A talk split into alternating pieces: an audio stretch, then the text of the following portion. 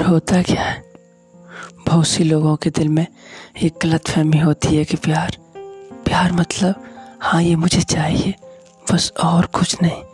नहीं, जब आप प्यार करते हो ना, किसी को तो आप का ध्यान इस चीज़ पर नहीं होता कि कैसे भी करके मैं इंसान को अपना बना लो।